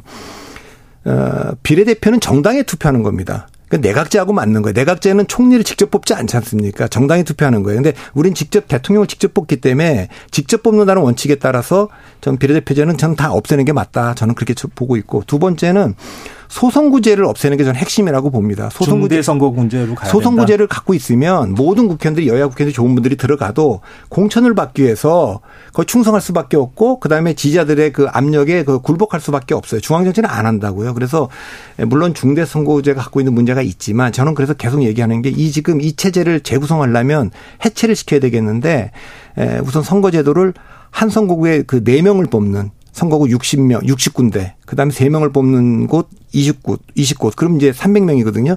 그렇게 해서, 물론 복수공천제도 해야 되고 그래서 다당제가 되고 이것이 대통령제하고 잘 맞냐 그럴 수 있는데 이렇게 해놓은 다음에 한 번, 두 번 가다가 아, 이거하고 잘 맞는 제도는 내각제다. 아까 말한 그 2032년에 이 만나지 않습니까? 그러면 이제 그때쯤 저는 그 개헌을 하는 게 맞지 않냐 그렇게 보고 그래서 일단 소송구제를 없애는 쪽으로 좀 움직이는 게 국민의 다양한 목소리가 정치권 안에 들어올 수 있다 저는 그렇게 봅니다. 박성민 대표께서 원하는 방향은 뭔지 제가 무슨 말씀인지 알겠습니다. 근데 음. 이제 제 질문에 지금 한 30초밖에 안 남았는데 민주당 얘기를 좀 하 면서 마무리해 볼까요? 그 보고서에서 주목해서 본 게 두 대목인데요. 하나는 지지 기반을 확장해야 된다. 뭐 당연한 얘기고요. 하나는 이제 민주당의 비전이나 아, 민주당의 정체성이 낡았다. 이걸 굉장히 지적을 하고 있는데 그 점은 민주당이 좀 심각히 고민을 해봐야 될 것 같아요. 예. 결국에는 이제 586 담론에 머물러 있는 거거든요. 그걸 넘어서 민주당의 새로운 정체성과 담론이 뭐냐 이걸 찾는 게 답이 아닐까 싶습니다. 알겠습니다. 2부 여기까지 하겠습니다.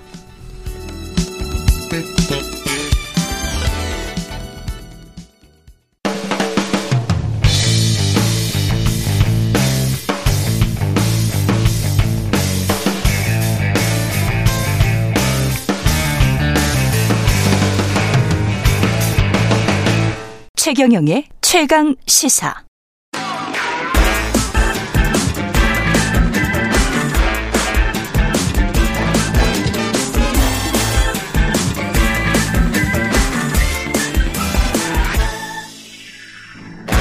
네, 어, 최경영의 최강 시사 3부 시작을 하겠습니다. 아까 어, 박원석 전 의원과 박성민 대표와 저희가 어, K 정치를 논하다를 이야기했었는데 이, 이 고품격 대담을 어, 아주 잘 들었다는 그런 반응들이 많이 나오고 있군요. 근데 거기서 어, 국민의힘 당 대표 관련해서 어, 최근에 뭐 유승민 어, 전 의원이 많이 부각이 되고 있다 이런 언급을 드렸는데 이거를 참고적으로 참고로 읽어 드리는 게 나을 것 같습니다. 아무래도 이 규정이 있기 때문에 KBC 광주방송과 UPI 뉴스 의뢰로 넥스트 위크 리서치가 9월 26일, 27일 조사를 했고 차기 당대표 국민의힘입니다. 적합도 묻는 질문에 유승민 28.3으로 1위, 2위 이준석 15.5%로 조사됐습니다. 자세한 것은 중앙선거 여론조사 심의 홈페이지에서 보실 수가 있습니다. 자, 한 번 더 뉴스 하겠습니다. 세계일보 최영창 기자 나와 있습니다. 어서 오십시오. 안녕하세요. 예.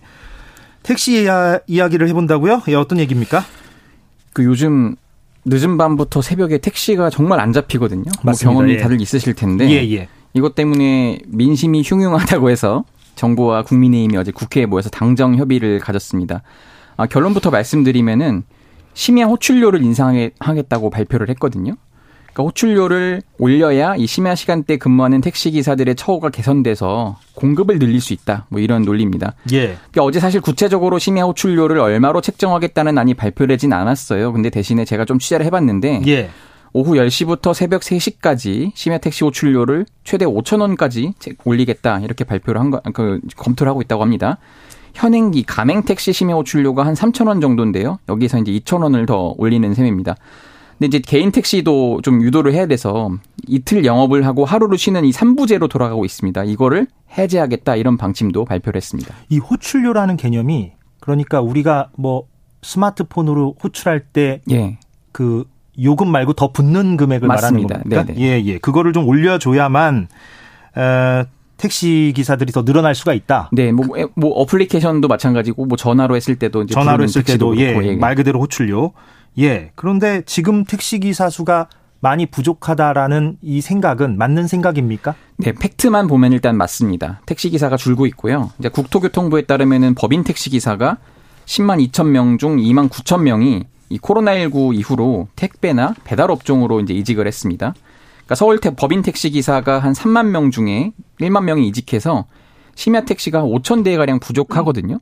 근데 국민의힘에서는 택시 기사 수가 전, 그 전, 절대적으로 부족한 건 아니다 이렇게 선을 또 그었습니다. 아, 예. 예 성일종 국민의힘 정책위 의장이 택시 공급에는 큰 문제가 없다. 다만 충분한 택시 기사가 있음에도 이 기사님들이 그 심야 근무제를 기피해서 이걸 해결하는 게 급하다 이렇게 얘기를 했습니다. 아, 그러니까 기사들은 충분히 있는데 심야 근무를 기피한다. 예, 예. 그런 시각을 예, 성일종 국민의힘 정책위의장이 보여줬다는 얘기고. 예.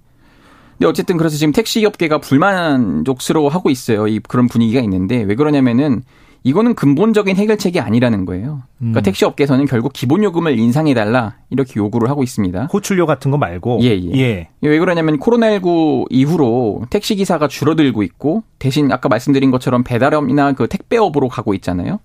근데 이제 근무 시간, 절대 근무 시간을 따져 놓고 봤더니 그러니까 그 업계에서는 이렇게 얘기합니다.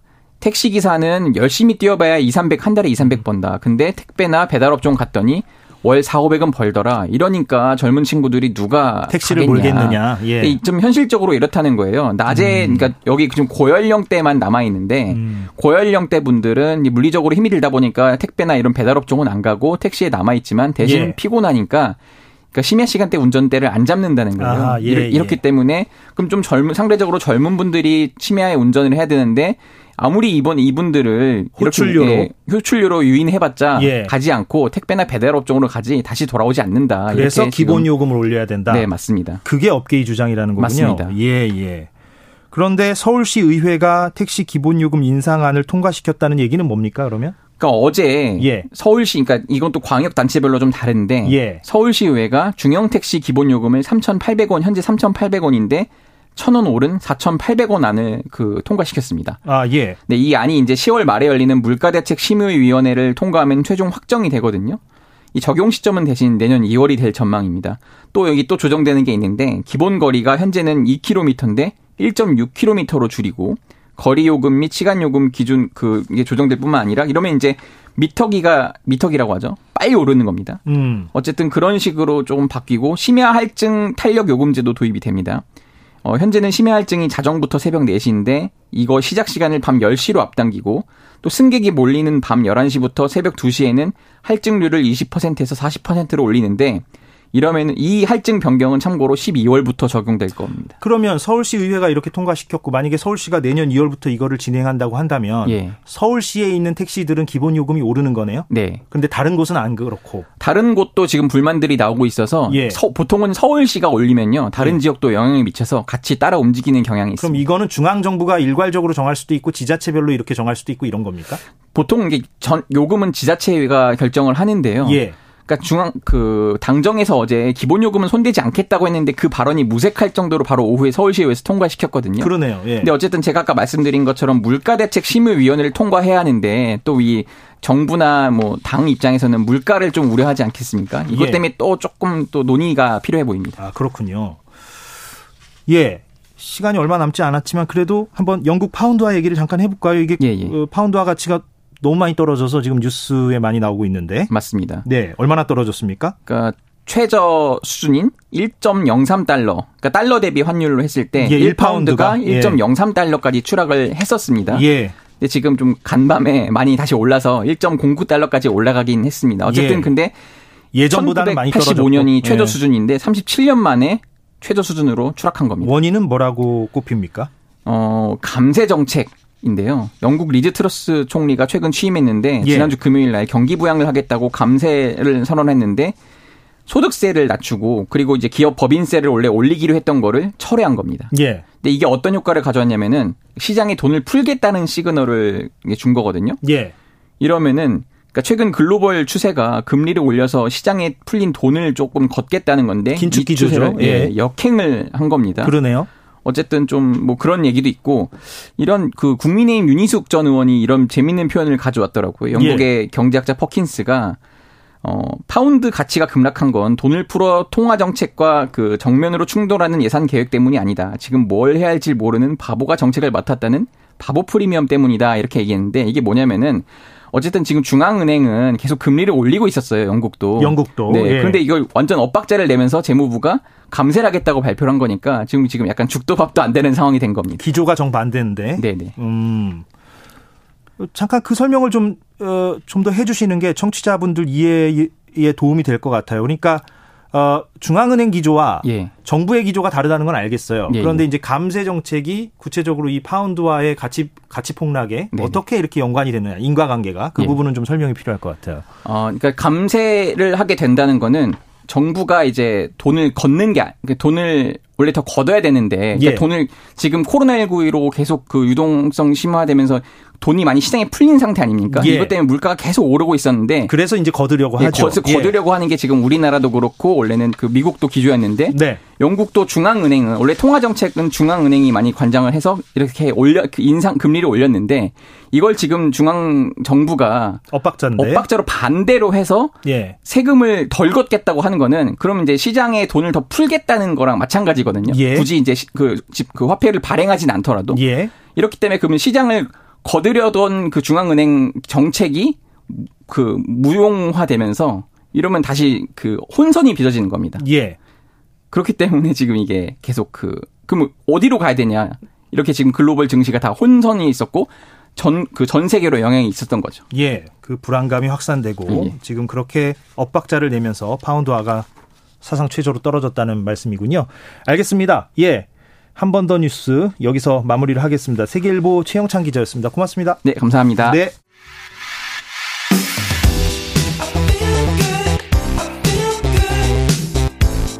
세상에 이익이 되는 방송 최경영의 최강 시사. 네, 최경영의 최강 시사 듣고 계십니다. 저는 이번 주 대신 진행을 맡고 있는 KBS 보도국의 이재석 기자입니다. 인터뷰 이어가겠습니다. 자, 이재명 대표 체제가 한 달 정도 됐죠. 어제 교섭단체 연설 말하자면 뭐 데비전을 했습니다. 관련 내용을 잠시 듣고 오겠습니다. 한번 들어보시죠. 지원의 사각지대에서 극단적 선택을 해야 했던 수원의 새 모녀나 배가 고파서 달걀 한 판을 훔치고 감옥에 가야 했던 이들에겐 죽고 사는 문제를 해결하는 것이기도 합니다. 우리의 미래는 최소한의 삶을 지원받는 사회가 아니라 기본적 삶을 보장받는 기본 사회여야 한다고 믿습니다. 경제 선진국에 진입한 경제력과 앞으로 더 높아질 과학 기술력을 감안하면 우리나라는 국민의 기본적 삶을 책임질 충분한 역량을 갖추고 있습니다. 네. 이 얘기를 좀 해보겠습니다. 민주당 상황도 얘기를 해보고 이재명 대표의 어떤 구상이 어떤 건지도 얘기를 나눠보겠습니다. 김남국 민주당 의원 나와 계십니다. 어서 네, 오십시오. 네, 안녕하세요. 안산 단원을 김남국입니다. 예, 안산 단원을 항상 강조하시더라고요. 네, 살기 좋은 도시, 살고 싶은 도시 안산 단원을입니다. 알겠습니다. 네. 사실은 이재명 대표가 직접 나오시는 게 맞는데 어제 그렇게 바, 발표를 하셨으니까 네. 그런데 워낙에 방송을 요즘은 좀 잘 안 하시더라고요. 그래서 이른바 측근 맞습니까? 측근이라고 해도? 어, 저는 안산 단원을 시민과 우리 국민들과 더 가깝게 지내고 싶습니다. 알겠습니다. 여기까지만 듣겠습니다. 그 트위터를 참고 말씀 듣고자. 네, 트위터를 예. 잘 하셔서요. 인터뷰에 방송으로 이렇게 자주 뵙지는 못하지만 네. 트위터 네. 하시면 직접 소통하실 수 있을 겁니다. 알겠습니다. 언젠가는 인터뷰를 또 할 시간이 있겠죠. 어제 교섭단체 대표 연설 뭐 간략하게 총평을 좀 예, 물론 뭐 좋은 말씀을 하실 것 같긴 한데. 어, 뭐 이제 저만 이렇게 좋은 평가를 억지로 하면 약간 좀 그럴 것 같은데 아마 많은 분들이 조금 긍정적인 평가를 하지 않으실까라는 생각이 듭니다. 예. 어, 교수단체 연설 뭐 주요 내용 말하기 전에 전체적으로 이제 총평을 하게 되면 본인이 가지고 있는 철학과 소신을 어, 분야별로 빠뜨리지 않고 이야기를 했다라고 생각이 됩니다. 예. 어, 굉장히 좀 고민이 많이 녹아 있었다라고 생각이 드는데요. 그래서 여러 국정 운영과 관련되어서 야당으로서 그냥 추상적인 어떤 것을 던지는 것에 그치지 않고 어, 구체적인 어떤 내용을 담아서 어, 말을 했기 때문에 굉장히 좀 긍정적으로 이야기를 하고 싶고요. 사실은 여당보다 야당의 그 교섭단체 연설문 쓰기가 쉽지가 않습니다. 왜냐하면 야당은 정부 비판을 해야 되는데 그것을 무턱대고 어, 비난이거나 아니면은 근거 없이 대안 없이 비판을 했을 때는 굉장히 이제 역으로 이제 비판을 받기 때문에 그 수위를 조절하기가 쉽지 않은데 이번에 지금 음 이재명 대표의 연설은 굉장히 본인의 어떤 철학이나 소신을 녹여서 대안 있는 연설문을 좀 작성했다 이렇게 평가할 수 있을 것 같습니다. 예상 답변을 좀 하신 것 같아요. 네, 농담입니다. 예, 알겠습니다. 네. 무슨 말씀인지 알겠고요. 그런데 기본 사회론을 꺼내셨어요. 이 대표께서. 근데 이게 이제 뭐 기본 소득 기본 소득에 한정 짓는 개념이 아니라 조금 더 이제 넓은 개념으로 말씀을 하신 것 같아요. 네. 그런데 이게 지난 대선을 좀 돌이켜 보면 기본소득을 오랫동안 주장해 오시다가 사실 대선 과정에서는 뭐 국민의 반대가 있으면 기본소득을 어, 추진할 생각이 없다 이렇게 말씀을 하셨단 말이죠. 그런데 이번에 다시 또 기본소득 얘기를 하시니까 조금 이게 너무 왔다 갔다 하는 거 아니냐 이런 시선도 있을 수 있을 것 같은데 어떻게 답을 주시겠습니까? 음, 그때도 그랬고요. 예. 이번에도 예. 역시나 마찬가지로 우리 사회에 많은 재원을 필요로 하는 정책들은 그냥 마음대로 일방적으로 정책에서 결정해서 갈 수 없다라는 게 이재명 당대표의 확고한 생각입니다. 예컨대 지금 영빈관 청와대에 이전한 것도 그냥 독단적으로 대통령이 결정한 거잖아요. 그러나 거기에 대해서 준비나 계획이나 예산 소요나 이런 것들 판단하지 않다 보니까 뭐 정치적 혼란은 넘어서서 소요되는 어떤 어마어마한 천문학적인 예산 낭비가 발생했고 그다음에 또 준비가 안 되다 보니까 안보라든가 교통이라든가 여러 가지 문제가 발생을 했거든요. 그래서 역시나 마찬가지로 기본소득도 국민들의 어떤 공감대와 사회적인 어떤 토론 충분한 토론과 공론화 과정이 있어야 된다라고 이렇게 본 거고요. 이번에 교수단체 연설에서 기본사회 를 강조를 한 것은 아무래도 우리가 30년 동안 산업화 있었고 그 다음 30년은 민주화가 이루어졌는데 그 다음 30년에 뭔가 이렇게 철학이라든가 장기적인 어떤 미래 비전을 그리는 그런 어떤 모습이 없었기 때문에 어 기본 사회라고 하는 화두를 던져서 사회가 뭐 다 이야기하거든요. 어제도 지금 많은 어른들 뵙고 왔는데 어 뻘밭이 거기가 신도시가 건설이 되고 또 진짜 포도밭이 뭐 도시 도시 하나가 건설되고 정말 상점벽해가 됐는데 우리 삶은 더 양극화 심해지고 불공정 심화되고 행복하지 않다라고 이야기를 하고 있다는 거거든요. 그래서 과연 우리 사회의 방향이 이 방향으로 이대로 가는 게 맞냐라는 그런 어떤 차원에서 어 조금 더 어, 최소한의 삶이 아니라 그야말로 기본이 보장되는 여러 가지 뭐 복지뿐만 복지라고 이야기하는데 그 복지를 넘어서는 모든 우리 사회의 삶의 전 분야를 기본으로 만들어야 된다 이런 취지인 그러니까 그 취지는 잘 알겠는데요. 네. 그러니까 지난 대선 때도 그러면 그거를 접지 말고 어 원래 오랫동안 주장해 오셨던 명제니까 그때도 강하게 주장하셨으면 됐는데 그때는 또 사실상 접으셨다가 어, 그렇지 않죠. 그때, 지금 다시 이렇게 아니, 얘기를 하는 게 그때도 강하게 아니 예. 당연히 그때 선거잖아요. 예, 선거 예. 때는 당연히 불리한 거는 접어야죠. 비판이 굉장히 많았고 재원 음. 소요가 음. 많았기 때문에 거기에 대한 불리한 점도 있었다는 그 비판 거죠. 지점은 지금도 유효하지 않을까요? 아, 당연히 그, 그, 비판 지점이 제가 옳다 그르다를 말하려는 건 어, 아니고요. 당연히 예, 예, 유효하다라는 거고요. 예, 거기에 대해서 사회적 공론화에서 토론을 하자라는 거예요. 예. 근데 그때는 선거 전인데 지금 왜 달라졌냐 그러면 아니 그때는 선거 때니까 당연히 그런 거죠. 그걸 가지고 왜 달라졌냐라고 비판을 한다라고 하면 정치인의 입장은 아무것도 이야기할 수가 없는 거예요. 음, 아니, 잘, 저는 제가 봤을 때는 적절한 유효한 지적은 아닌 것 같아요. 적 정책이 네. 뭐 그때 그때 달라질 수는 있겠습니다만. 아니, 달라진 게 아니라 예, 계속해서 예, 예. 꾸준하게 그 정책에 대해서 주장을 했었고요. 예. 역시나 아까 제가 말씀드린 대로 기본 소득과 관련되어서는 국민적 합의와 공론화가 있어야 된다고 그 주장을 한 겁니다. 그럼 재원 마련에 대해서 다 빼버리고 예, 다 빼버리고 입장이 바뀌었다라고 그렇게 이야기하는 것은 적절한 지적이 아닌가. 아, 사실관계를 왜곡한 거라고 봅니다. 저는 입장이 바뀌었다라고 말씀을 드리는 건 아니고 방금 아까 전에 입장이 바뀌었다고. 아니 아니요 아니요. 네. 그건 좀 오해가 있으신 것 같습니다. 네. 그러니까 뭐냐면 그 기본소득에 대해서 이재명 대표의 철학이야 워낙에 잘 알려져 있지 않습니까? 오래 전부터 그 철학을 갖고 계셨고 그래서 이번에 사실 어떻게 보면 다시 한번 그 철학을 강조하신 걸로 저도 이해를 하고 받아들입니다. 다만 그러니까 지난 대선 때 이제 불과 몇 개월 전이니까 이걸 다시 추진하는 과정에 있어서 그러면 국민적 공감대를 어떻게 다시 만들 수 있을까? 또 재원 마련 얘기를 많이 하잖아요. 지금 여당도 그렇고 이 부분에 대해서는 어떤 대안을 갖고 계실까? 이런 궁금증들이 좀 생깁니다. 네, 재원과 관련된 부분도 당시 이제 대선 때 충분하게 이야기를 했었는데요. 어, 이번에 정부에서 예산안 편성한 걸 보니까 3천억 원 이상의 기업들에게 감세, 법인세를 감면해 준다라고 하더라고요. 그리고 또 주식 양도 소득세라든가 또 종북세라든가 이런 것들을 감면해서 13조를 총 이렇게 모아 보니까 13조가 감면되는 거예요. 예. 그러한 것들만 아껴도 충분하게 어 우리 기본 당장에 한발 어, 당장에 완전한 어떤 완벽하진 않아도 완전한 기본 소득이라든가 완전한 기본 사회를 갈 수는 없겠지만 예. 어, 어려운 곳에 더 많은 재원을 투입할 수 있기 때문에 예. 단계적으로 가자라는 것이고요. 역시나 마찬가지로 이것을 그냥 모든 재원을 거기다 털어놓고 그리고 또는 지금 하고 있는 복지나 이런 것들을 없애고 하자라는 그 취지는 아니기 때문에 단계적으로 더 사회적으로 논의해야 될 문제인 것 같습니다. 알겠습니다. 앞으로 공감대를 좀 넓혀가는 그런 행보를 좀 기대해 보겠고요. 국회의원 소환제도 말씀을 어제 이 대표께서 하셨어요.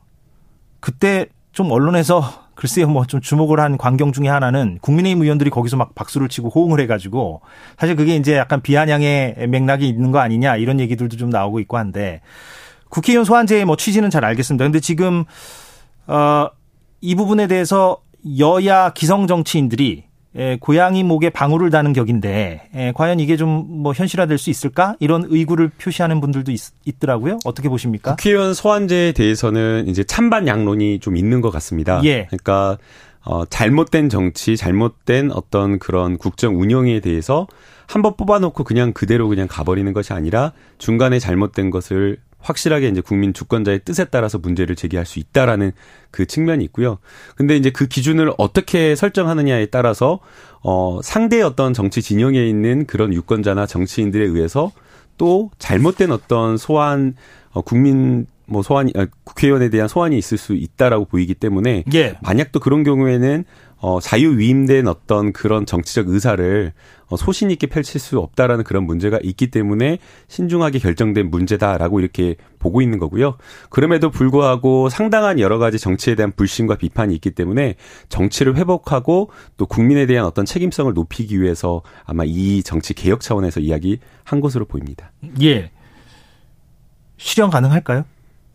쉽지는 않은 일이지만 예. 어, 야당 국회의원도 박수를 치고 찬성을 했기 때문에 저는 할 수도 있다라고 봅니다. 아, 그 박수의 맥락을 김 의원께서는 그렇게 해석을 하셨습니까? 찬성의 맥락으로 네. 해석을 하셨습니다. 네. 근데 상당수 언론이나 이런 데서는 그게 이른바 지금 뭐 동의를 안 하시겠지만 이재명 대표의 사법 리스크 거기에 대해서 어 여당 의원들이 그래 어, 어 이 대표께서 말하는 그 소환제 한번 해보자 이런 차원에서 비아냥을 섞어서 박수를 쳤다라고 해석들을 제가, 하는데 제가 제가 생각했을 때는 예, 예. 야당 의원님들이 그 개념을 착각한 것 같아요. 여당 의원들이 여당 예, 의원들이 예, 예. 불체포 특권하고 예. 국민 소환제하고 요거를 개념을 착각해가지고 음. 불체포 특권을 쓰지 말자 그렇게 착각한 것 같은데요. 예.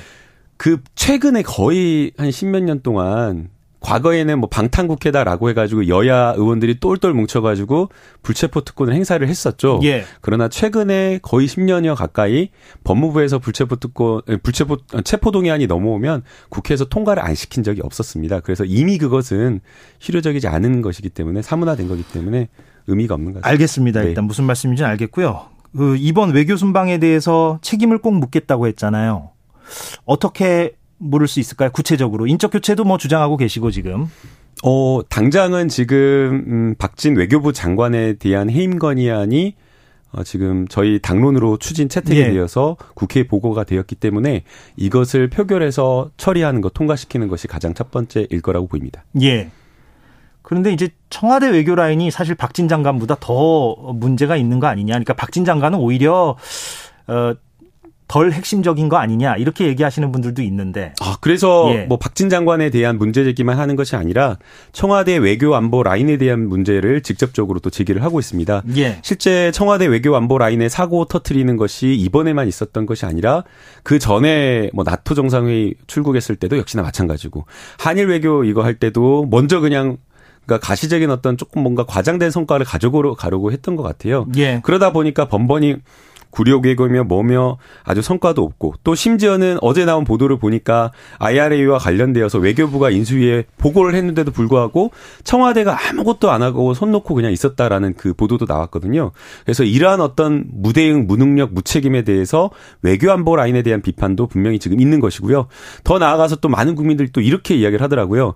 박진 외교부 장관하고 그 청와대 외교안보 라인 교체해야 된다라고 인적 쇄신 이야기를 하니까 야, 그 사람들이 또 문제지만 그 사람보다 더 심각한 문제가 있는 것은 이지, 야, 윤석열 대통령이다.